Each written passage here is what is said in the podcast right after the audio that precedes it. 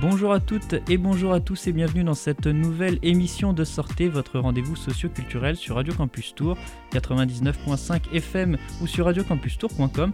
Nous sommes le jeudi six janvier, il est quatorze heures, nous enregistrons cette émission et je suis en, camp- en compagnie de, de Quentin, euh, Quentin qui est membre d'AnimaFac et AnimaFac étant chargé d'animer un petit peu le, le réseau associatif étudiant, eh bien il vient euh, donc régulièrement maintenant euh, nous parler, nous présenter euh, différentes associations, et aujourd'hui il est accompagné euh, de l'association d'Unis-Cité, et euh, donc il bonjour. va euh, voilà avec euh, avec tous tous ces tous ces intervenants qui qui sont déjà en train de nous dire bonjour. Euh, alors on a Anaïs, Vickie et Roxane, et, euh, et voilà bah, merci d'être tous présents au micro de Radio Campus Tour. Euh, merci Maxime, merci Radio Campus. Du coup on se retrouve pour euh, une nouvelle euh, chronique Animasso. Du coup comme euh, l'a dit Maxime, avec euh, trois volontaires de, d'Unis-Cité. Euh, et nous allons commencer du coup pour quelque chose un peu plus simple, de vous présenter. Donc euh, vos, vos prénoms, votre parcours un petit peu, peut-être vos études si vous en faites, euh, votre mission au volontariat. Euh. Qui commence, qui se lance euh, Donc euh, bonjour, moi je m'appelle Anaïs, j'ai dix-neuf ans. L'année dernière, j'étais euh, à la fac, en L L C R anglais. Donc euh, j'ai arrêté parce que j'ai vu que la, fla- la fac, c'était pas du tout pour moi. Donc maintenant, je me retrouve en service civique pour euh, chercher ce que je veux vraiment. Et euh, je m'y plais parce que je vois que le social, c'est fait pour moi. Et donc, euh, du coup, plus tard, moi, j'aimerais euh, travailler du coup, dans les associations et le social. Donc ça, Bonjour. C'était pour Anaïs et euh, Vickie. Bonjour, moi je m'appelle Vickie, j'ai dix-sept ans. L'an dernier, j'étais en C A P petite enfance. Suite à ça, bah, je ne savais pas trop ce que je voulais faire. Je sais que je voulais être dans la petite enfance, mais j'aimais bien être dans le social, d'aider. Donc euh, je me suis dirigée vers un service civique pendant un an pour que je puisse réfléchir à ce que je voulais faire et apporter mon soutien et mon aide aux personnes en besoin. Voilà pourquoi je suis en service civique. Euh, moi c'est Roxane, j'ai dix-sept ans. Euh, avant, je faisais un C A P vente et service aux personnes. Et euh, actuellement, bah, Attends, excuse-moi Roxane, ouais, parce que son, je, je, je trahis un secret pour nos, nos auditeurs. Le micro euh, numéro cinq, le micro de Roxane est un petit peu, est un petit peu fatigué. Donc, euh... Euh, du coup, je disais, j'étais en train. Euh, bah, du coup, je fais un service civique euh, à Unis-Cité parce que j'avais envie de, d'apprendre de nouvelles expériences dans le monde associatif. Et donc, tu étais, vous étiez tous en fait en études avant. Oui. Et mmh. donc, euh, c'est, euh, est-ce que vous prenez ça comme, euh, comme une reconversion ou je sais pas, un nouveau départ? Moi, je pense comme une pause un peu euh, avec de l'aide humanitaire pour se ressourcer sur ce qu'on veut faire et aider les personnes. Je dirais pas une nouvelle vocation, même si ça va nous ouvrir euh, sûrement euh, d'autres euh, portes dans nos esprits. Je suis d'accord parce que euh, je pense que c'est plus euh, se réorienter pour euh, savoir ce qu'on veut vraiment. Et euh, donc du coup, le service civique, ça va nous permettre de savoir, euh, comme l'a dit Vickie, ce qu'on veut, ce qu'on aime et ce qu'on veut faire plus tard. D'accord, c'est une, une aide à l'orientation. Après, vous restez quand même dans, dans le domaine euh, du, du social. Je crois que Vickie est en, en, en C A P petite enfance. Donc, oui, il euh... y a beaucoup de portraits euh, qui sont dans le social euh, euh, à Unis-Cité parce que bah, c'est sous forme de volontariat. Donc, euh, si on n'est pas motivé pour aider les personnes, euh, c'est pas très important de venir. Et peut-être en parlant de, de, de volontariat... Peut-être que Quentin va vous demander, euh, je ne sais pas, ce que, ce, que, ce que recouvre comme mission Unis-Cité. C'est possible, oui, très très bien. Tu m'avais un peu devancé, c'est ex- effectivement. Et puis de toute façon, après, je, on en parlera sûrement après, mais euh, Unis-Cité euh, vous permettra sûrement de rencontrer beaucoup de personnes et potentiellement, peut-être oui, ça vous aidera justement à mmh. trouver votre voie plus tard. Et euh, du coup, en parlant d'Unis-Cité, euh, est-ce que vous pouvez nous parler un peu plus de l'association, euh, peut-être de ses thématiques, de ce champ d'action? Est-ce que vous savez quand est-ce qu'elle existe par exemple? Quelles sont vos missions plus spécifiquement euh... Quelle donc, est la durée de votre mission, par exemple? Donc, euh, concernant Unis-Cité, ça existe depuis euh, dix-neuf cent quatre-vingt-quatorze. Donc, euh, ici, c'est l'antenne de Tours. Donc, euh, à Unis-Cité, c'est euh, une antenne où il y a plusieurs missions. Donc, euh, notre mission avec euh, Roxane et Vickie, c'est euh, diffuseur de solidarité. Mais il existe, par exemple, euh, les médiataires, les V T E, donc pour l'écologie, les cinémas, les ciné-débats. Donc, euh, il y a environ six missions, si je me rappelle bien. Donc, en sept. Fait, on est sept. Donc en fait, on est tous dans un grand local et euh, du coup, on se met par équipe, on travaille. Et euh, donc c'est vraiment un grand champ, enfin, on passe du cinéma aux associations jusqu'à l'écologie et euh, du coup moi, ça recouvre vraiment un grand champ. Il me semble qu'il y a aussi une mission sur la solidarité des seniors. Mais c'est ça, oui. C'est ça. Parce que j'ai ah, vu ouais. un flyer aussi au, bah, justement au bureau Information Jeunesse. C'est ça, il existe, oui. Et comment se passe alors une, une journée type alors à Unis-Cité ? Une journée type à Unis-Cité, c'est euh, rendez-vous neuf heures au local. Euh, neuf heures, bah, on commence à travailler tout doucement, parce qu'on est toujours dans la bonne ambiance à Unis-Cité. C'est vrai que ouais. voilà, on n'est pas trop dirigé, on fait un peu comme on veut, mais on le fait bien. Et euh, jusqu'à midi, on va faire un peu des réunions plutôt de groupe, euh, préparer des, des choses. Et les après-midi, on va plutôt sur le terrain après. Euh, il me semble qu'à Unis-Cité, vous êtes vraiment beaucoup de, au, der, de, au dernier Noël, surtout à, notamment à, ne serait-ce qu'à l'antenne de Tours. Il me semble que vous êtes pas mal aussi. Euh, on est soixante-huit. Oui, on est plus de soixante-huit. Beaucoup. Ouais. Et pour vous, sept, huit missions que vous nous avez dit. C'est ça. C'est vrai. Euh, du coup, en parlant de, de la mission des diffuseurs et diffuseuses de solidarité, qui est votre mission, quelles sont en fait vos actions, par exemple, vous, que vous faites euh, pour Unis-Cité ? Donc, euh, nos actions, on en a plusieurs. Déjà, on a deux groupes au sein de, d'une équipe. Donc, euh, par exemple, dans mon équipe, on a travaillé avec les petits bouchons. Donc, euh, c'est ramasser les bouchons. Et grâce aux fonds récoltés, euh, ça permet euh, aux personnes en situation de handicap de pouvoir se procurer, se procurer des matériaux nécessaires.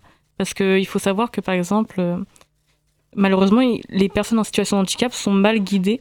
Donc du coup, les petits bouchons, ça permet d'acheter, enfin de, de payer des, des professionnels. Ensuite, euh, on a travaillé avec Emmaüs. Donc là, tout le monde, toute l'équipe a travaillé avec Emmaüs. Donc Emmaüs, c'était vraiment euh, aider. En fait, c'est vraiment là, c'était vraiment une grosse immersion. C'est aider, euh, faire euh, mettre en place, mettre les prix, et cetera. Et découvrir euh, l'envers mmh. de Emmaüs parce qu'on sait pas, on savait pas que c'était euh, aussi euh, un moyen d'accueil pour les gens. Et voilà, on a Je ne savais pas non plus, vous me l'apprenez. Pour les personnes en difficulté, ouais. Mmh. Ensuite, euh, d'autres équipes euh, comme euh, Roxane ont travaillé avec les L G B T I, ainsi que Aide, pour euh, la journée du sida. C'est plutôt pour l'autre équipe. Mmh, c'est ça. Bah, on a réussi... Euh, on, au début, on travaillait avec Aide, euh, donc euh, au, au, au centre du de Sanitas. Mmh. Et euh, grâce à ça, on a réussi à parler avec euh, bah, les gens de L G B T I qui, euh, eux, ont trouvé ça cool qu'on fasse du démarchage de rue pour euh, euh, apprendre aux gens euh, qu'est-ce qu'était le sida, euh, le V I H, parce qu'on s'est beaucoup, euh, on a beaucoup fait de démarchage de rue et on s'est beaucoup rendu compte que les gens n'étaient pas euh, calés niveau ça, donc c'était plutôt cool. Et bah, ils sont repartis avec euh, des, enfin pas des expériences, mais euh, on va dire. Tu leur as apporté une connaissance. Voilà, c'est ça, chercher le mot. Mais une expérience, c'était, c'était très bien. Oui, aussi. Mm. Et du coup, après, on a pu travailler avec euh, L G B T I et refaire du démarchage de rue euh, toute une après-midi pour euh, donner des top bags et expliquer euh, plus aux étudiants euh, euh, pourquoi on faisait ça, euh, qu'est-ce qu'était le sida, euh, qui l'attrapait, et cetera et cetera. Mm. Donc finalement, vous avez même été très utile parce que vous avez fait de la prévention et dans la fameuse... dans la fameuse campagne du coup du Coré V I H Centre-Val-de-Loire qui était du coup sur cette semaine-là. Mmh, c'est ça. C'est vrai que c'était une très bonne semaine et de très belles actions. Oui. Hum. Est-ce que tu as d'autres questions ou peut-être on peut faire une pause musicale ou alors on peut continuer cette première partie. Peut-être leur demander euh, euh, comment vous avez vous avez connu euh, Unis-Cité tout simplement. Comment vous êtes venu à à tout simplement vous dire bah, je, vais, je vais aller sur cette mission-là euh, spécifiquement euh, euh, Personnellement, euh, j'ai vu Unis-Cité euh, en cherchant un service civique tout simplement sur le site. Je ne cherchais pas quelque chose de particulier et euh, j'avais déjà entendu parler... Unis-Cité, c'est quand même un petit peu connu, on va dire, au sein de Tours sur les services civiques. Du coup, je me suis dit je vais aller prendre rendez-vous, mais j'avais aucune mission en tête. En fait, euh, moi, j'avais aucune mission. Je, je me suis dit je vais y aller et on verra. Et euh, ils ont parlé de diffuseurs de solidarité et j'ai vraiment apprécié. Donc du coup, bah, je me suis dit, je vais tenter, je vais faire mon rendez-vous pour euh, diffuseurs de solidarité. Et puis j'ai été choisie. Voilà, moi pareillement, j'avais entendu une publicité et euh, bah ouais, voilà, j'ai pas hésité. Je me suis dit qu'il fallait que j'essaye. C'était à vie à une publicité. Et moi, c'est euh, bah, bah quand je faisais mon C A P euh, vente et services aux personnes, on allait visiter le B I G, donc c'est euh, à Tours. Et euh, on parlait du service civique et je me suis renseignée, et puis euh, le bouche à oreille. Et euh, est-ce que vous, vous recommanderiez alors euh, ce service civique euh, à, à, aux jeunes euh, qui, qui, comme vous, peut-être cherchent quelque chose dans le social ou, ou faire une année de transition ou de pause, comme l'expliquait Vickie? Moi, moi, perso, je trouve ça cool parce que justement, ça, ça permet de faire une pause, réfléchir sur soi-même, ce qu'on veut faire, euh, ce qu'on aime, et euh, le fait aussi de...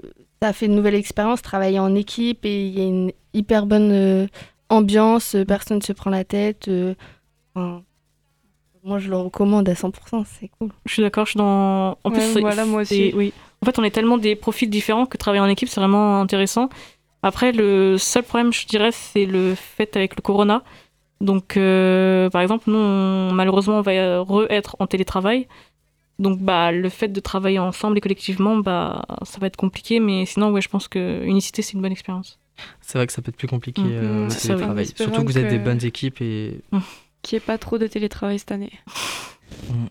Bon, l'avenir est, l'avenir est incertain alors. Mmh. Mmh. Et c'est vrai que de toute façon, Unis-Cité est très, est très connue et c'est un peu l'une des associations mmh. majeures en termes de service civique si on en cherche un. C'est ça. Mmh. Et comme on a pu voir, il y a plusieurs missions, donc en fait, il y en a un peu pour tous les goûts, ce qui est plutôt pratique. Ça, ouais. euh, j'avais une autre question. Est-ce que vous avez, là, vous nous avez parlé beaucoup de projets un peu plus euh, ponctuels, mais est-ce que vous avez des actions régulières à Unis-Cité ou pas? Ou c'est vraiment que euh, en fonction oui, de, des partenaires sem- qui vous chaque semaine, sollicitent. Un binôme va faire une immersion dans, dans une association. Donc moi, personnellement, ça va être euh, l'association euh, La Maison de la Dignité à La Riche. Tous les vendredis, on va aider euh, parce qu'ils sont en train d'installer euh, un nouveau salon de thé, tout ça. Donc, euh, on va aider à instaurer tout ça. Après, pour les autres, ils, chacun en a un. Mmh. Donc, euh, moi, c'est euh, Entraide et Solidarité. Donc, euh, c'est aider à mettre des projets en place, à aider la population. Et euh, moi, c'est euh, la Banque alimentaire. Euh, bah, tout ce qu'ils ont récolté, aider à le ranger, trier, et puis... Et euh, peut-être, euh, alors une question euh, qui me vient et qui est peut-être un petit peu plus, euh, plus éloignée de notre sujet, même si euh, ça, ça reste quand même dans, dans, dans, le, dans le monde de l'associatif. En, en parcourant justement ces, ces différentes associations, euh, euh, donc vous avez parlé, t'as parlé de la banque alimentaire, mais peut-être aussi sur quelque chose, je crois, sur les personnes, euh, personnes âgées, il y a eu quelque chose comme ça, une mission là-dessus. Mmh. Euh, est-ce que ça vous a tout simplement peut-être... Euh, apporter un autre regard sur euh, tous les enjeux de notre société, euh, que ça soit euh, de la précarité ou euh, du, du, sur, sur les personnes âgées. Est-ce que vous avez peut-être maintenant un nouveau regard et... Ah bien sûr, euh, ça nous a sensibilisé à... Moi, ça m'a sensibilisé à plusieurs, euh, bah, plein de sujets, même à l'écologie, alors que j'étais pas trop sensibilisée euh, sur le sujet. Parce qu'on est tous partis faire... Euh, y a... On a des semaines avec euh, quand même pas mal d'activités. Et hier, on est partis faire... Euh... Comment ça s'appelle? Un clean work. Un clean walk en ville, et c'était sympa, ouais. Oui, oui, pour euh, revenir sur ce qu'elle dit, euh, je trouve que par exemple, euh, rien que pour revenir sur ce qu'elle a dit, la clean walk, on voit en fait que c'est super intéressant. C'est pas un sujet que forcément, on, en général, on va y penser, mais dès qu'on le fait, on est content, puis on a un autre point de vue sur la chose. Puis tout à l'heure, on parlait d'Emmaüs, ça nous permet de voir que vraiment, c'est une association pour les gens, enfin, c'est pour les aider, pour euh, leur trouver un, un meilleur, on va dire... un meilleur travail ou alors prendre leur indépendance. Donc euh, c'est vraiment, oui, euh, avoir une expérience qui va nous changer en fait. Et euh, en parlant de, de, de justement de cette, de cette expérience qui peut vous changer, euh, je ne sais pas si vous êtes au courant, mais il y a certains candidats euh, à la présidentielle qui proposent pour tous les jeunes euh, qu'ils effectuent maintenant un, un service civique euh, un peu obligatoire. Alors ça sera pas sur la, sous la même forme sûrement que le vôtre. Est-ce que vous pensez que c'est une bonne idée, ça? Est-ce que vous euh... pensez que tout le monde devrait avoir un peu une expérience comme ça, donner de son temps dans le monde associatif? Bah, personnellement, je ne suis pas d'accord avec ce qu'il dit, parce que je pense qu'il faut être quand même motivé, parce qu'on n'est pas forcément euh, très encadré lors d'un service civique, euh, c'est pas comme à l'école. Donc euh, s'il n'y a pas de motivation, le travail il peut être négligé ou, ou profitable ou... ou quoi que ce soit d'autre. Donc euh, c'est important la motivation, je pense, derrière le service civique. Et... qui est très importante. Mmh. Pour toi, il y a un vrai engagement derrière. Oui, on ne peut pas engagement. Forcément faire ça comme ça. Oui, je pense. Oui, c'est sûr même. Mmh. Je suis d'accord. Et Quentin, alors, qu'est-ce que tu en penses? euh... Je ne parlerai pas au nom d'AnimaFac parce que je ne sais pas son point de vue là-dessus. Non, mais, mais tu pour... parles en ton nom. Mais potentiellement. Euh, je, par... je pense euh, que le service civique de base est censé être quelque chose de... Bah, c'est un volontariat, donc en fait, il faut être volontaire, comme son nom l'indique. Et je pense que si on l'oblige, c'est un peu... Forcer quelqu'un à être bénévole, c'est un peu un paradoxe de dire que techniquement, on devient bénévole parce qu'on a envie d'être utile. Et si, en fait, on est obligé à le faire... C'est un peu comme si on force la solidarité. Pour moi, tu peux, on perd cette authenticité en fait, du volontariat. Exactement. Moi, je trouve, euh, par exemple, euh, je fais ça, et je, je me vois le matin, je, je me lève, je suis contente d'aller là-bas. Et je me dis, par exemple, si on rend ça obligatoire, je trouve ça un peu dommage parce que du coup, tu forces les gens. Alors certes, ça fera une nouvelle expérience, mais euh, si t'es là le matin, tu te réveilles, t'as pas envie d'y aller, il faut de la motivation, il faut... faut avoir quand même des... Enfin, pas des connaissances, mais euh, ils vont te demander si t'aimes bien travailler en équipe, si forcément bah, mmh. t'aimes pas le faire, bah, ça va être un peu galère. Enfin, c'est... c'est dommage que si ça devient obligatoire, je trouve ça dommage. Et puis, il y a certaines personnes, le caractère d'obligation, euh, bah, ça, les f... ça les freine aussi. Voilà, hein. Ça va freiner les jeunes comme euh, ça peut freiner l'école parce que c'est obligatoire des jeunes ou des choses comme ça. Je pense que c'est pas une bonne idée. Mmh. Eh bien, c'est intéressant, moi, je trouve, euh, d'avoir euh, votre avis... Euh... Euh, parce que vous êtes euh, au cœur euh, du dispositif, donc euh, c'est intéressant et peut-être euh, eh bien, ça, ça inspirera, euh, je sais pas, de ne, certains, certains auditeurs. Bah, on pour, l'espère, on l'espère. Pour faire leur propre avis. euh, avant potentiellement de faire une pause, j'aimerais vous poser une dernière question avant de cette petite pause. Oui, dis-nous. Euh, quel est du coup, est-ce que vous avez des moments que vous avez préférés dans votre vie associative ou depuis votre début de mission ? Je préfère dire terme à vie associative parce que si ça se trouve, en dehors du service civique, vous êtes bénévole dans d'autres associations. Mmh. Et donc, du coup, je préfère mmh. faire la, la question de la manière la plus large possible. Euh, qui... Eh bien, euh, moi, c'est vraiment récemment, c'est la Clean Walk. C'est hier, mais en fait, j'ai trouvé que c'était vraiment une belle expérience. Ça a duré euh, que deux heures, mais c'est tellement euh, sympa de se retrouver en petit groupe, de ramasser les déchets parce que c'est important. On se rend compte vraiment que c'est important. Il y avait des passants qui... nous disaient oui, bravo, euh, donc peut-être que ça va leur euh, mettre euh, la puce à l'oreille et que du coup ils vont le faire. Et euh, c'est assez impressionnant en fait de voir qu'il y a des déchets euh, comme... Euh, enfin, il y a des déchets en fait, on se demande comment ils apparaissent. Donc euh, moi j'ai vraiment trouvé que c'était une belle expérience et que j'aimerais vraiment en fait en refaire une au sein de Unis-Cité. Moi, l'expérience qui m'a ravie, c'était celle d'Emmaüs. Euh, je sais que toute l'équipe euh, n'était pas de mon avis, parce que c'est vrai qu'Emmaüs, ils accueillent euh, bah, surtout des hommes dans leur association, mais je pense que c'est au niveau... Euh, je sais pas. Mais euh, moi, ce qui m'a plu, c'était l'envers du décor, de voir que c'était une vraie famille, qu'il y avait un village derrière qui les accueillait, qui dormait bien, que, que c'était pas comme... Euh, avant, j'ai travaillé dans Émergence, et là, c'est, c'est, c'est plus compliqué pour les familles. Elles arrivent, elles sont toutes ensemble, et j'ai retrouvé des familles qui étaient à Émergence, qui ont réussi à s'en sortir grâce à Emmaüs, qui ont pu avoir une vraie petite maison là-bas, leur travail, leur salaire, et le nécessaire. Et c'était, impor- c'était intéressant de voir... Euh, Le, l'arrière d'Emmaüs en fait. Mmh. J'ai bien aimé. Mmh, moi j'ai deux moments, un qui n'est pas de unicité parce que j'ai déjà euh, fait du bénévolat à la Croix-Rouge. Euh, moi je travaillais avant, enfin bah, je travaillais non, du coup c'était du bénévolat mais à l'épicerie euh, Sanitas, pardon, à l'épicerie sociale du Sanitas. Euh, et j'aimais parler aux gens et juste le problème, moi ce qui m'embêtait, c'est que quand je leur parlais, étant bénévole, j'avais l'impression d'être supérieure à eux. Comment ils me regardaient, sauf qu'en fait, je me dis que bah non, on est tous les mêmes. Euh, mmh. C'est pas parce que je suis bénévole et que lui il vient chercher, euh, bah je suis pas supérieure, c'est pas la honte et justement on est là pour aider. Donc ça cool et si je pourrais aider toute ma vie, je le ferais. On dit souvent donner c'est recevoir aussi. C'est hein. ça, ouais. L'idée d'être utile, on reçoit toujours. Ouais, ça fait plaisir. C'est intéressant. Mmh. Et puis bah le deuxième moment, c'était euh, le démarchage de rue euh, mmh. à L G B T I. Ça. On en a appris sur l'association. Je savais même pas qu'elle était à côté des factaneurs. Et puis euh, c'est beau maintenant en plus, ouais. hein, leurs nouveaux locaux avec tous ces vitrines. Personnel euh, hyper mmh. gentil, hyper agréable.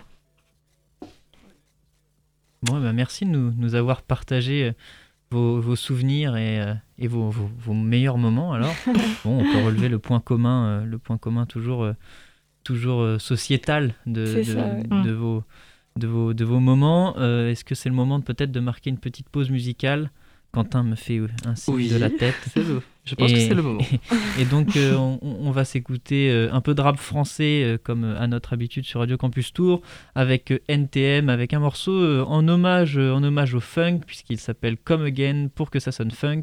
Voilà, euh, c'était un album euh, dans l'album Paris sous les bombes de dix-neuf cent quatre-vingt-quinze. On s'écoute ça et on se retrouve juste après.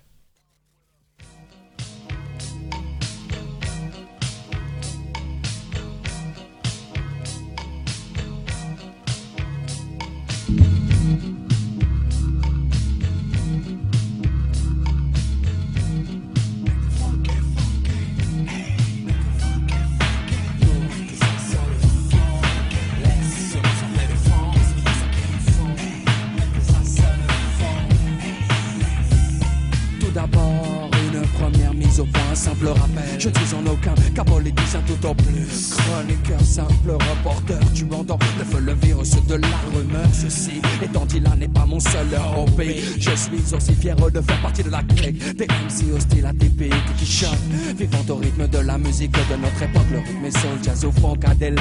Je glisse mes rimes de façon magnifique, c'est clair. Je dirais même c'est limpide comme une coupure cool chaîne, comme alien, comme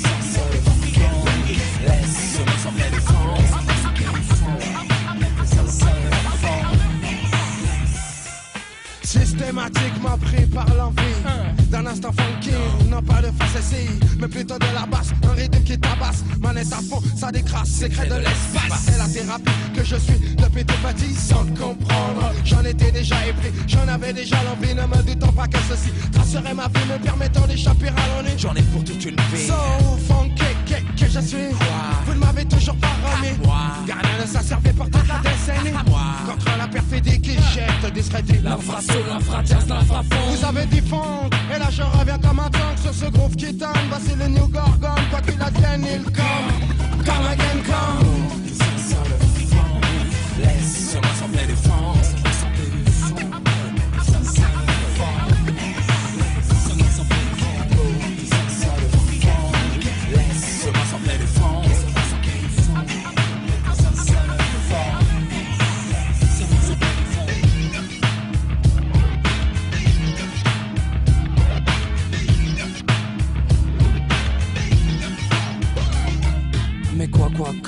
D'où viennent ces critiques, comme quoi le simple serait le sida de la musique, diagnostique morbide, anachronique, stupide, émanant sûrement d'un loser marqué par les rides. Bon, très peu de plaisanterie, je veux des fonds. Je veux que ça swing quand c'est possible, donc mettez de côté le côté borné qui vous caractérise. Le rap est un bol d'air pur, un coup de bruit phénoménal, un coup de fouet monumental. De cas de figure, bien sûr, le bien, le mal. Certains critiques, d'autres plus malins prennent nos techniques. Même Mick Jagger a fait un hit avec un funk épique. Alors, qui conteste, qui change de port, à l'heure où des robes t'arrivent de la mise à mort grâce, notamment à l'apport du simple rebelle. Le hip-hop prend sa place et se révèle encore beaucoup plus créatif dans tous les domaines, que ce soit les textes free ou les textes à thème. J'aime quand la mélodie m'amène sur des rythmes pour que comme, comme again, comme laisse-moi sembler des fonds, mais pour que ça sonne fort.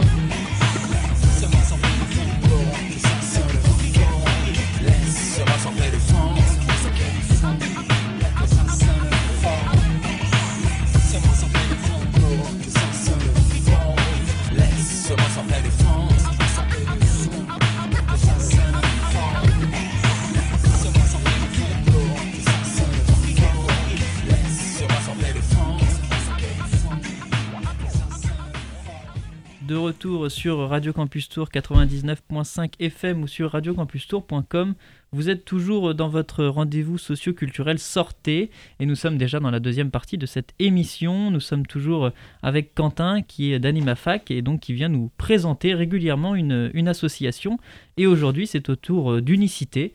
Et donc, nous recevons, euh, nous recevons plusieurs membres en service civique euh, à Unis-Cité, qui viennent nous, nous raconter un petit peu leur mission et, et nous parler des actions menées par l'association. Et donc, euh, on continue cette, cette interview. Nous continuons ce très chouette moment et euh, avant de commencer sur les, vos futures actions, vos futurs projets que vous avez à mener, j'avais une question qui, qui m'est venue. C'est que dans le milieu associatif, on... Euh, j'ai remarqué on travaillait beaucoup ensemble avec d'autres partenaires parce que bah, ensemble on est plus fort, tout ça, on peut partager nos, notamment nos compétences, euh, nos moyens. Et euh, du coup, je voulais savoir si Unis-Cité avait des partenaires en particulier. Oui, Unis-Cité, elle a beaucoup de partenaires, mais elle en a un en particulier qui est la Massif. La Massif qui, qui nous offre des formations, qui fait plein de choses pour nous. Donc on remercie la Massif. Et... Euh... Et voilà, hein. La Massif qui est la plus, la plus grosse des associations, je pense. Et oui, parce que grâce à la Massif, du coup, ils ont financé euh, les diffuseurs de solidarité. Donc euh, sans eux, bah, il n'y aurait pas cette mission. Et donc, euh, ouais, plusieurs partenaires, donc, euh, donc la Massif. Et AnimaFac, tiens d'ailleurs, c'est, c'est les, les partenaires d'AnimaFac, on peut peut-être les rappeler, est-ce qu'il y en a ? Les partenaires d'AnimaFac... Euh... Je te pose une colle peut-être, mais c'est pas grave. Euh, Anima... Les partenaires d'AnimaFac. Oui, bah bien sûr que si, oui, on a des partenaires, évidemment. Euh, nous pouvons déjà remercier le Bureau Information Jeunesse, qui, euh, qui euh, nous travaillons régulièrement, notamment ce sont nos locaux. Euh, avec les étudiants référents, on travaille aussi beaucoup. Euh, nous travaillons aussi avec l'université, le Crous, notamment pour notre cycle de formation de gestion associative, pour les associations étudiantes. Euh, Radio Campus, du coup, vu que c'est là où nous, où nous faisons nos, nos émissions radio. Et après, on a, sur, on a sûrement d'autres associations non, au niveau je, national. Je, voulais je, pas sais te, que, te... je sais qu'on travaille aussi avec beaucoup de réseaux nationaux comme, euh, comme le RESES, donc, euh, qui du coup gère un peu les associations euh, écologiques. Euh, je sais qu'on a d'autres associations au niveau, euh, niveau national. Et donc, euh, effectivement, les partenaires qui... Euh... permettent souvent hein, dans le monde associatif, euh, euh, parce que le monde associatif a, a besoin euh, de, de, de financement, donc c'est euh, c'était, le cas, mmh. c'était le cas pour la Massif. Euh, alors après, ça peut engendrer d'autres problématiques, mais c'est pas peut-être le, le bon temps pour les, pour les aborder, même si c'est intéressant. Euh, peut-être que vous vouliez aborder maintenant euh, vos, vos, vos missions actuelles, vos actions actuelles plutôt, vos actions mmh. actuelles. Euh, oui. Euh, est-ce que vous avez par exemple des événements en fait euh, à venir euh, Je sais qu'on a entendu parler ah. de votre projet en février par exemple lors de notre dernière entrevue. Est-ce que vous voulez nous en dire plus ? Il y a un événement à venir qui est euh, un événement cent pour cent solidaire qui consiste à récupérer euh, pour les femmes euh, en précarité menstruelle euh, des serviettes hygiéniques et des tampons hygiéniques, tout ce qui est hygiène en fait euh, corporelle pour la femme et surtout euh, pour les règles. Parce que c'est vrai que bah, c'est, on, on est dans le besoin, ils sont dans le besoin et, et c'est souvent oublié en fait. Ça. Malheureusement, on n'a pas encore de date de début parce que bah, avec la situation, c'est un peu compliqué. On sait que ça finit le huit mars, que ça finit le huit mars. Et que dans les supermarchés, il mmh. y aura de quoi déposer. Donc euh, à partir du moment où vous voyez, n'hésitez pas à déposer une petite couche. Enfin, c'est ça. Et en fait, l'action consiste en fait à nous, on va aller appeler toutes, enfin les supermarchés. Donc Auchan, Carrefour, on va aller appeler, on va leur demander si c'est possible de mettre un carton pour qu'ils récupèrent. Après, il y a les supermarchés, mais il y a aussi les associations. Je sais que... Il me semblait que vous vouliez euh, collaborer avec beaucoup d'associations en c'est plus. Ça. Il me semblait que... L'année dernière, je sais que le Secours Populaire l'a fait, par exemple. Donc du coup, en fait, c'est ça, c'est une de nos plus grosses actions. Il y a aussi Terre Solidaire euh, qui se passe, euh, il me semble, en avril. Donc c'est pas pour... on n'y réfléchit pas encore vraiment. Là, on est vraiment sur cent pour cent solidaire. Mais ça, c'est, ce sont nos deux grosses actions. Eh bien, écoutez, euh, peut-être euh, peut-on euh, conclure euh, Est-ce que vous avez d'autres Est-ce que vous avez envie de rajouter quelque chose ? Est-ce qu'il y a quand même des, des, des dernières petites actions, des derniers petits événements à promouvoir ? Je ne sais pas. Est-ce que vous avez des choses à dire euh, pour terminer ? Ou bah, alors sur... Dans l'équipe de D D S, on a quelqu'un qui récupère euh, les stylos qui ne marchent pas. Et il a une boîte à Unis-Cité, donc euh, c'est vrai que pour le moment, euh, il n'a pas reçu beaucoup de stylos et c'est euh, dans une association euh, dans laquelle il travaille depuis longtemps. Et euh, ça s'appelle Louange, donc c'est euh, toujours intéressant. Si vous, pouvez, si vous voulez passer à Unis-Cité, les portes elles sont ouvertes, euh, vous pouvez déposer les stylos qui ne marchent plus. Dans le but de, d'après créer euh, des fauteuils pour les personnes handicapées. Même si en ce moment vous êtes tous en télétravail ? Alors, c'était pour le moment, c'est pas encore fermé en tout mmh. cas. Le local ah. n'est pas fermé, donc euh, pour le moment, vous pouvez passer. Après, euh, jusqu'à. Et peut-être sur la sur la suite de votre parcours, est-ce que vous avez du coup maintenant des, des idées avec ce, ce, ce parcours associatif? Est-ce que vous avez des, des, des projets? Donc euh, personnellement, moi, euh, euh, pendant, en fait, je... Comment expliquer? Le service civique, c'était vraiment pour euh, confirmer m- mes envies. Donc euh, ce qui a fait que pendant deux trois mois qu'on a fait, ça a confirmé mon envie. Donc du coup, là, je suis euh, acceptée en école pour aller en C A P Petite Enfance. Donc euh, du coup, euh, je suis contente parce que bah, c'est ce que je veux. Donc euh, je remercie euh, du coup le service civique parce qu'on ne sait jamais vraiment ce dont on a besoin et ce dont on veut, parce que c'est compliqué, parce que le bénévolat, il faut trouver, il faut avoir du temps. Donc c'est pour ça que grâce au service civique, on mélange les deux. Et euh, du coup, bah, j'ai trouvé euh, une école. Du coup, c'est super si tu commences à trouver ta voie. Mmh, ça. Mmh. Et il ne faut pas oublier aussi que ce qui est bien, c'est bah, déjà, si vous voulez faire un service civique, n'hésitez pas. Et deuxièmement, euh, on est euh, autonome, mais on a aussi une tutrice. Et il euh, ne faut pas oublier que même si on a un service civique, on, on sait ou pas ce qu'on veut faire euh, plus tard, euh, on a toujours notre tutrice qui sera là pour nous aider euh, après le service civique, euh, à chercher quelque chose ou du moins nous renseigner. Et même pendant le service civique, on a des appâts en fait. Mmh. Et... avec elle, on voit nos projets à venir. Euh, ils ne nous laissent pas comme ça, sans rien. Euh, on regarde, on s'intéresse, on, on se questionne. Euh, ils sont là pour poser les bonnes questions et nous aider. On est suivis. Ouais, voilà. Bien, merci euh, tout le monde d'être, euh, d'être passé au micro de, de Radio Campus Tour. Merci Anaïs, merci Vicky et merci Roxane. Et euh, je vous souhaite... Euh, Je vous souhaite euh, bah, bonne merci continuation. À vous, oui. Merci, merci pour, à vous aussi. Pour, euh, pour votre mission. Et puis, euh, on, on retrouvera sûrement euh, Quentin dans d'autres, dans d'autres interventions. Euh, oui, je devrais revenir très prochainement pour justement parler du focus, oui. Exactement. Et quant à nous, euh, chers auditeurs, on poursuit cette deuxième partie euh, d'émission euh, avec euh, un podcast Arte, Arte Radio, l'émission vingt-huit minutes euh, d'Elisabeth Quin qui revient sur l'actualité. Et l'actualité, une des actualités en ce moment, eh bien, c'est le, le, le partenariat économique global qui, négocié depuis dix ans, doit donner naissance à la plus vaste zone de libre-échange au monde, du côté de l'Asie-Pacifique, donc du côté de la Chine. D'un point de vue commercial, Pékin semble donc avoir le champ libre pour exercer sa domination dans cette zone, considérée comme la plus stratégique du moment. La, l'émission se pose la question suivante: la Chine est-elle la principale bénéficiaire de cet accord? L'U E court-elle le risque de se laisser engloutir par le géant chinois? On s'écoute ça tout de suite et on se retrouve très bientôt pour de nouvelles émissions de Sortez.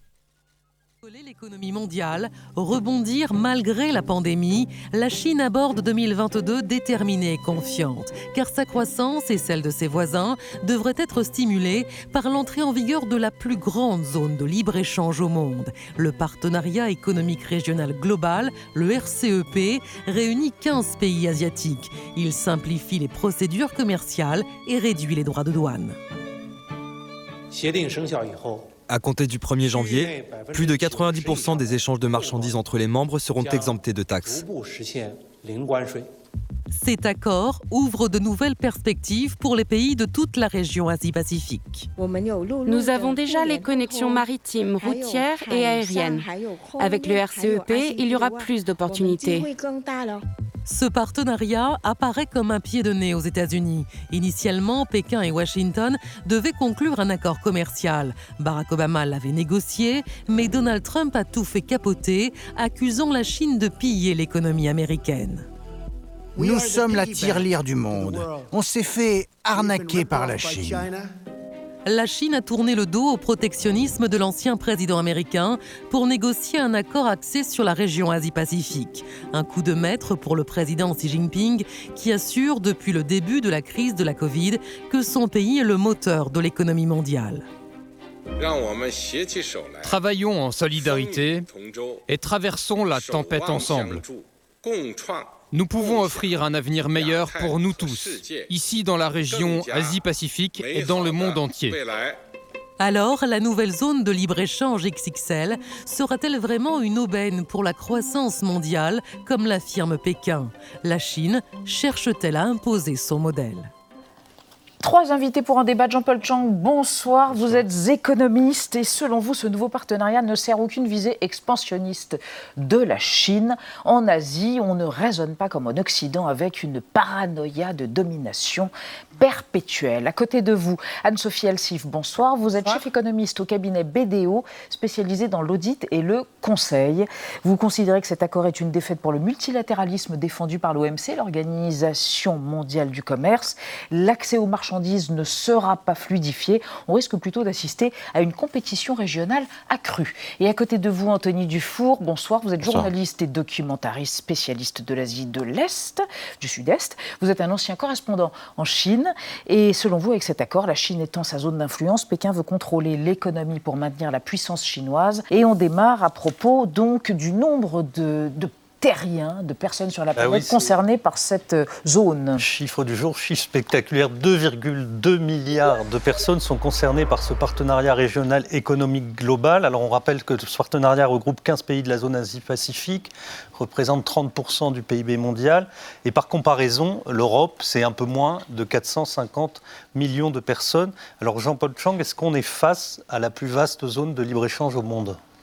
Si on raisonne en termes de population, oui. Si on raisonne en termes de P I B euh, en, ajouté, pays additionné, euh, ça fait vingt-neuf pour cent du P I B mondial. Si on prend le commerce international, ça représente déjà vingt-sept pour cent du commerce mondial. Et si vous rajoutez l'Inde, euh, qui était sur le point de signer oui, et qui n'a pas et signé. Qui s'est retenue au dernier moment, mais euh, l'Inde qui euh, est bienvenue toujours mmh. par les autres signataires finalement de cet accord, dans ce cas-là, vous verrez que ce n'est pas un tiers de la population, c'est encore plus que ça. Donc c'est, fait, c'est vrai que de ce point de vue, c'est la plus grande zone de, de libre-échange mmh. sur papier en tout cas. Anne-Sophie Alsif, pourquoi l'Inde est sortie de, cette, euh, de cet accord alors qu'elle devait y être ? Alors, il y a beaucoup de, de raisons, mais surtout économiques. Mmh. C'est vrai que la Chine, et en effet, c'est ma thèse, utilise ces accords commerciaux pour développer son influence dans la région, notamment en termes économiques, puisqu'on a, comme dès qu'un pays se développe, son coût de la main-d'œuvre qui augmente, et donc on assiste aussi à des délocalisations de Chine vers d'autres pays. Et donc d'avoir un marché comme ça unifié, ça permet économiquement à la Chine de garder, on va dire, cette tutelle sur la région. L'Inde, c'est vraiment l'autre grand concurrent, hein, déjà en termes d'habitat, en termes démographiques, en termes démographiques et en termes de potentialité de croissance. Et donc l'idée de l'Inde, c'était de dire nous aussi on veut développer notre marché intérieur, oui. nous aussi on est leader dans certains secteurs, l'informatique, certains, mmh. l'informatique, l'électronique, on a aussi des, des compétences qu'on souhaite développer même en termes de, d'indépendance. Et donc on ne veut pas rentrer dans cet accord parce qu'il y aurait un risque de mise sous tutelle mmh. ou de domination chinoise. Et donc on veut garder une certaine indépendance, notamment sur notre modèle de développement économique. Ce qui, ce qui signifie, Anthony Dufour, que l'impulsion de cet accord est chinoise et participe du soft power chinois. Évidemment, c'est l'initiative des nouvelles routes de la soie, euh, qui d'ailleurs s'appelle un petit peu différemment en anglais, les, mmh. les, les, les ceintures et, et les routes.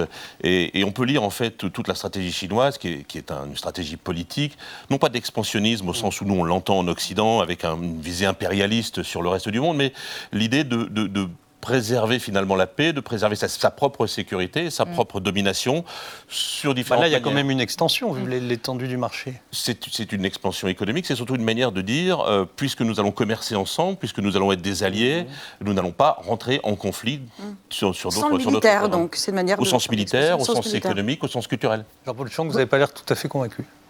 Oui, parce que je pense que l'intégration euh, économique euh, et commerciale en Asie a commencé il y a déjà pas mal d'années, et que cet accord qui a été signé, je vous rappelle, il y a un an, ouais. c'est simplement aujourd'hui que ça rentre en vigueur, mais ça a été déjà signé euh, il y a un an, euh, disons depuis euh, le premier janvier, il y a dix pays sur les quinze signataires qui mettent ça en œuvre. La Corée euh, du Sud va mettre en œuvre le premier février, les autres pays vont continuer aussi. Il faut voir quand même parmi les signataires. Mmh. Il y a quand même des pays qui sont, il y a trois pays qui sont, euh, qui sont leaders, c'est-à-dire en termes économiques, importance économique, c'est la Chine, le Japon, le Japon oui. et la Corée du Sud. Ces trois pays y trouvent leur intérêt. très importante. Donc il n'y a pas que la Chine, d'une part. Et deuxièmement, je vous signale aussi que parmi les signataires, il y a quand même les alliés des Américains, euh, qui sont la Nouvelle-Zélande et, et l'Australie. l'Australie. Donc, euh, voir ça uniquement par le prisme de l'influence politique, euh, de la mainmise chinoise, et cetera, je pense que c'est un peu court. C'est-à-dire qu'il faut voir la réalité économique que cela représente. Mmh. Pour moi, c'est effectivement un coup de boost par rapport à une intégration qui était déjà en voie de, de, de, de, de progrès. Et les baisses des tarifs douaniers et L'affine...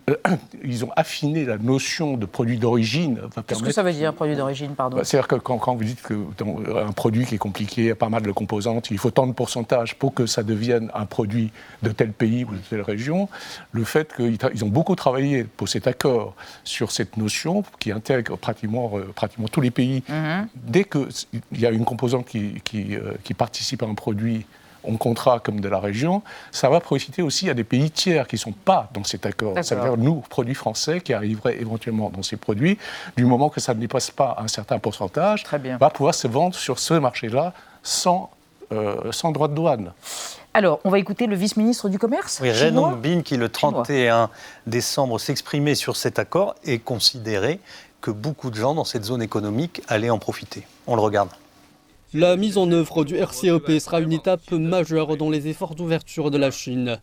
Cela permettra de soutenir le nouveau paradigme de développement chinois et liera étroitement les marchés et les ressources sur le plan national et international. Cela stimulera également la reprise économique post-Covid et aidera à couvrir les effets négatifs de la pandémie. Anne-Sophie Alsif, quel effet concret cet accord va avoir sur l'économie européenne, euh, sur nos échanges commerciaux, possiblement sur nos services et nos industries ? Alors, à très court terme, un peu, puisque c'est vrai que notamment en France, on est moins exposé, mmh. notamment par rapport à l'économie allemande, donc on n'est pas un des pays qui vont être les plus impactés. Je rappelle qu'on est d'abord très intégré dans le marché européen, euh, avant d'être dépendant par rapport à la Chine sur des produits euh, spécifiques. Mais ce qu'il faut voir, c'est en effet plutôt la vision à dix à vingt ans. Qu'est-ce qui va se passer ? On le voit depuis la crise de deux mille huit, c'est que vous avez une flambée des barrières non tarifaires, ce que l'on appelle la norme. Qui est Qu'est-ce un que peu... c'est que ça, les barrières non tarifaires ? Alors, c'est par exemple les normes environnementales. Tout d'un coup, il faut euh, en effet que votre produit euh, émette pas beaucoup de carbone, mm-hmm. euh, des normes en termes de travail. Et donc, c'est forcément dans ces domaines-là où la Chine a souvent été attaquée, notamment au sein de l'Organisation mondiale du commerce. Parce qu'elle tirait ces normes environnementales vers le bas ? Ou en tout cas, les autres concurrents, pour ne pas citer l'Europe et les États-Unis, mmh. accusaient la Chine oui. de ne pas respecter oui. et donc eh bien, de ne pas être à égalité mmh. sur les règles du commerce international. Et on voit que depuis la crise de deux mille huit, on a une inflation de ces normes euh, non tarifaires. Le tarifaire, c'est fini. Et là, on mmh. le voit encore dans l'accord, il n'y aura plus de tarifaire et il n'y en a pas dans beaucoup de, de, de, de zones de libre-échange. Donc c'est vraiment ça, en fait, la guerre. On l'a vu euh, lorsqu'il y a eu l'opposition entre les États-Unis et la Chine et le président Trump mmh. qui a augmenté du jour au lendemain de vingt-cinq pour cent les droits de douane, notamment sur l'automobile. Et on sait très bien que dans les prochaines années, ce non tarifaire va être un moyen de se protéger et surtout contre cette guerre commerciale qui sera de plus en plus importante entre la Chine, les États-Unis euh, et en effet l'Europe. Anthony Dufour, donc les États-Unis sont les grands perdants de cet accord ? En tous les cas, ils essaient, ils ont, ils ont une riposte organisée. Ils organisent eux-mêmes des zones de libre-échange, mm-hmm. ils ont eux-mêmes une initiative économique visant à contrecarrer euh, l'initiative chinoise, mais on voit que tout ça fait partie d'un, d'un objectif global et l'économie euh, n'est finalement qu'une des cases, euh, encore une fois, d'une, d'une, d'un, d'un rêve chinois qui, qui vise à s'accomplir en deux mille quarante-neuf, de devenir la plus Pourquoi grande puissance mondiale. Et il faut placer plusieurs pions sur, les, sur l'échiquier. Il y a le militaire, mais le militaire, évidemment, c'est le raisonnement occidental mmh. classique. Mais il y a la culture, euh, il y a l'espace, il y a les normes, effectivement, également les normes technologiques, mmh. les brevets qui sont en train de, de creuser un fossé. Donc c'est extrêmement important entre l'Occident et la Chine. Et tous ces éléments-là sont des éléments qui sont constitutifs du nouveau pouvoir chinois. Pardon, mais pourquoi deux mille quarante-neuf, évoqué centième, par... C'est le centième anniversaire de la République populaire de Chine. Voilà. Et les Chinois s'étaient fixés, vous savez, deux objectifs centenaires pour le centième anniversaire du Parti communiste du parti. chinois, hein éradiquer la pauvreté en Chine, et pour le centième anniversaire euh, de la République populaire de Chine, faire de la Chine une puissance moderne. Voilà. C'était ça. Et vous corroborez ce que dit Anthony Dufour quant à c'est cette... ça, hein, donc... oui, oui, tout à fait. Et ce qui est intéressant, c'est de, d'imaginer un rapport au temps qui, là aussi, est différent de ceux de nos démocraties. Mmh. On a des élections tous les quatre ans ou tous les cinq ans, on remet à zéro notre logiciel. Mmh. Là, on est sur un projet qui court sur des décennies, y compris d'ailleurs cette négociation. Certes, on a signé il y a un an ce, ce nouveau traité, mais ce sont des discussions qui ont lieu depuis une dizaine d'années. Et quel aujourd'hui pays a le pouvoir de mener des discussions sur tous les fronts comme ça pendant une dizaine ou plusieurs dizaines d'années. On va évoquer un autre traité, le traité transpacifique avec vous, Nadia. Oui, c'est un autre traité, effectivement, de oui. libre-échange. Il est antérieur et concurrent. Son histoire est longue et difficile. On s'en souvient, il avait été promu par Barack Obama en deux mille quinze, notamment pour faire contrepoids à l'influence chinoise. Il a donc été signé au tout début de l'année deux mille seize sous le nom de traité transpacifique. C'est après que ça se gâte en termes d'acronyme, je vais y venir. Il réunit alors douze pays, dont les États-Unis, le Canada, le Japon, la Malaisie, le Vietnam ou encore l'Australie, encore elle. Elle concernait, ce traité concernait alors huit cents millions de consommateurs et un tiers, il représentait un tiers de la production mondiale. Il prévoyait euh, également des volets sur le droit du travail, sur l'environnement et sur le e-commerce. Et à ce titre-là, il était euh, assez moderne, ce traité-là. Et puis est arrivé Donald Trump au début de l'année deux mille dix-sept dans une vidéo tonitruante, comme en son habitude de trois minutes à peine. Il a annoncé le retrait américain de l'accord. Il avait été d'ailleurs jusqu'à traiter ce traité-là de viol euh, à l'endroit des États-Unis. Les pays restants sont restés au chevet de ce traité. Ils l'ont ressuscité sous un nom à rallonge. Il devient l'accord global et progressif de partenariat transpacifique. Et puis quand Joe Biden est arrivé au pouvoir, beaucoup ont espéré qu'il allait réintégrer ce traité de la même manière qu'il a retricoté beaucoup de textes qu'a déchiré Donald Trump. À ce jour, il ne l'a toujours pas fait. Anne-Sophie Alsif, comment expliquer que les États-Unis n'aient pas réintégré cet accord et que donc ils laissent la place vacante à la Chine qui, elle, a candidaté, a fait offre de candidature il n'y a pas très longtemps? Alors, il y a une raison déjà économique. C'est vrai qu'il y a la raison Covid, hein, puisque même si euh, ils ont un rattrapage, euh, un des plus forts des pays développés, il y a vraiment l'idée, et ça a été quand même un mot de campagne, de d'abord se focaliser sur euh, les États-Unis. America First. Exactement. On l'a déjà vu. Hein. D'ailleurs, la politique de Trump euh, anti-chinoise était quand même très euh, assumée, euh, notamment avec le, le virus. Il faut le savoir que ce sont les consommateurs le américains, chinois. le virus chinois, voilà. Euh, ce sont les consommateurs euh, américains qui ont payé cette montée du protectionnisme en termes de pouvoir d'achat. Donc, Donc ça a été assez concret et je pense que du point de vue de l'administration américaine, il y a l'idée de dire attention, on consolide ce qui se passe aux États-Unis avant de revenir sur la scène internationale dans ces domaines-là. On l'a vu sur d'autres secteurs, il y a plutôt l'idée de se replier et de s'occuper de la politique intérieure avec en plus ce contexte chinois qui a été difficile et qui a mis les États-Unis dans une situation en tout cas politiquement difficile, okay. compliquée. Est-ce qu'on peut dire, Anthony Dufour, que l'Amérique abandonne la mondialisation? Dans les années quatre-vingt-dix, au moment de la fin de l'histoire, on parlait de mondialisation américaine. Est-ce que maintenant on peut parler de mondialisation chinoise ? Certainement de manière extrêmement différente. Euh, les Chinois n'abordent pas la mondialisation comme un espace de domination, encore une fois, à la manière dont le, l'Amérique a pu l'organiser après mille neuf cent quarante-cinq, euh, ou comme nous, notre logiciel occidental le, le, le conçoit. La Chine, euh, c'est l'empire du milieu, c'est mm-hmm. même comme ça qu'elle, se, qu'elle s'appelle. Et donc, euh, cette idée de, de, de ceinture et de route, c'est de créer en final, finalement des cercles mm-hmm. concentriques de protection. Alors, il y a un premier cercle qu'on connaît bien, qui mm-hmm. est plus polémique, les Ouïghours, mm-hmm. la Mongolie, le Tibet, éventuellement la Corée du Nord, qui... Qui vise, à, oui, qui vise à protéger l'empire du milieu. Et puis ensuite, cet accord qui va un peu plus loin, qui va prendre les pays encore un peu plus périphériques, avec une notion de, d'influence plus douce. On parle d'économie, effectivement. Oui, parce on qu'on a l'impression que vous parlez d'un boa constrictor, là, hein, quand vous parlez de vos sables. Ça peut faire peur, mais encore une fois, l'idée, et la Chine imagine très bien que lorsque euh, l'achèvement de son rêve se, se, sera enfin réalisé, elle ne sera pas la, puissance, la seule puissance dominatrice du monde. Elle s'imagine très bien cohabiter avec l'Amérique. Simplement, là encore, c'est un rapport au temps très différent.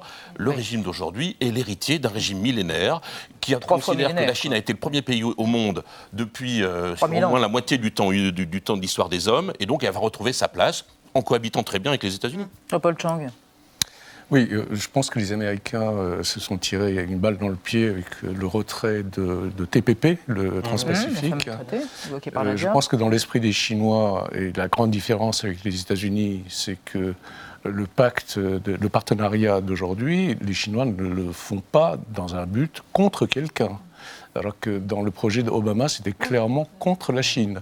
Alors, il y a deux façons de raisonner, en effet. Il y a un côté ouverture et il y a un côté frileux.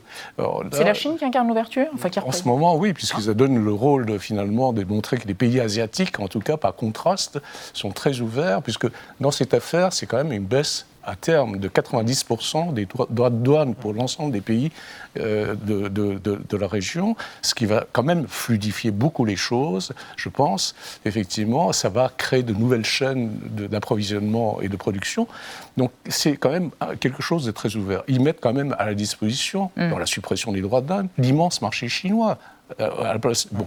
Donc il y, y a une sorte de contraste, c'est là où les Chinois trouvent finalement leurs arguments pour compenser un peu leurs mm. images, c'est dire que voilà, vous, vous êtes frileux, vous devenez protectionniste, vous prenez que des sanctions, vous empêchez les machins, vous, dis, vous disputez sur la souveraineté, le drapeau de mm. je ne sais quelle région, et cetera. Sur les droits Ici, également, sur, sur, les, sur, droits sur aussi, les droits humains. Voilà, tout pas... à fait, et les la normes, Chine respecte les droits humains. Les pays asiatiques sont plus pragmatiques, ils pensent d'abord effectivement à ce que l'économie aille mieux, que la vie des gens s'améliore, mmh. et cetera. Et donc, et, et surtout, une attitude très ouverte. C'est-à-dire qu'il n'y a pas de dire... Euh, la région ne se, se ferme pas en créant de, des barrières, des choses comme ça. Donc, c'est ça le contraste qui est, qui oui. est évident aujourd'hui. Quoi. Par rapport à ça, quand, même, quand oui. on regarde ce qui se passe au niveau de l'Organisation mondiale du commerce, la Chine est aussi beaucoup euh, condamnée sur euh, son accès au marché, sur les subventions, enfin, sur un certain nombre de règles. Et d'ailleurs, l'octroi du statut d'économie de marché a d'ailleurs été contesté par l'Europe et par les États-Unis aussi par rapport à ces respects-là. Donc, je pense qu'il faut aussi... Euh, Tout à nuancé, fait. Il n'y a pas d'un côté un monde tout ouvert et de l'autre côté un monde non, tout je, fermé. Non, je dis simplement en termes d'image, en ce moment, si vous voulez, euh, cette, cette, euh, ce pacte de partenariat vient effectivement faire contraste avec l'attitude occidentale. Alors, on va s'intéresser, vous venez de l'évoquer, à l'Organisation mondiale du commerce avec le rayon X de Thibault Nold consacré à Ngozi Okonjo-Iweala, la directrice générale de l'O M C. Bonjour docteur, j'ai mal ici et là. Une petite déprime passagère, c'est tout. Évidemment, je fais du sport. Ma chère Ngozi Okonjo-Iweala, j'ai vos radios sous les yeux, c'est commerçant. Vous êtes nigériane, ancienne ministre et depuis le premier mars, patronne de l'O M C. Vous êtes ainsi première femme et première personnalité africaine à contrôler le vortex du multilatéralisme économique dont les règles organisent cinquante-cinq pour cent des échanges mondiaux. After me, there'll be other women. There'll be other Africans. That's the whole point. Mais quels que soient vos successeurs, personne n'en aura vu autant. Fille du monarque d'un petit royaume, mathématicien, économiste et brigadier dans l'armée du Biafra, à douze ans, pendant la guerre civile, vous portez votre sœur de trois ans sur six kilomètres pour l'amener au dispensaire du coin et la sauver du paludisme. À dix-neuf, vous partez étudier aux États-Unis, à Harvard, M I T. À vingt-huit, vous entrez à la Banque mondiale. À cinquante-trois, vous êtes sa directrice générale. Non sans avoir entre-temps été ministre des Finances du Nigeria par deux fois. Oui, alors ça fait, ça fait glamour comme ça, mais ça revient à colmater les fuites sous les wawas. Et par deux fois. Vous faites reculer l'inflation de douze points, multipliez le P I B par trois, faites effacer dix-huit milliards de dettes. Surtout, vous vitrifiez la corruption, révoquant gouverneurs, ministres, juges, militaires et le chef de la police. Vous instaurez un système d'authentification biométrique pour la fonction publique qui démasque soixante mille faux fonctionnaires à vrai salaire. Vous vous attaquez aux importateurs d'essence et à leurs astronomiques subventions. Votre mère octogénaire est kidnappée pendant cinq jours. Votre sobriquet devient l'emmerdeuse. Pour des gens qui ont perdu des milliards, je les trouve bien polis. Moi, à leur place, on vous a vu conseillère à la Banque Lazare, membre du conseil d'administration de Twitter ou envoyé spécial de l'Union africaine dans la lutte anti-Covid. Désormais, à Genève, vous tentez de réchauffer l'ambiance permafrost entre Pékin et Washington. Depuis les bords gelés du lac Léman, j'avoue, ça n'est pas une sinécure. Ma chère Ngozi, essayez les chocolats.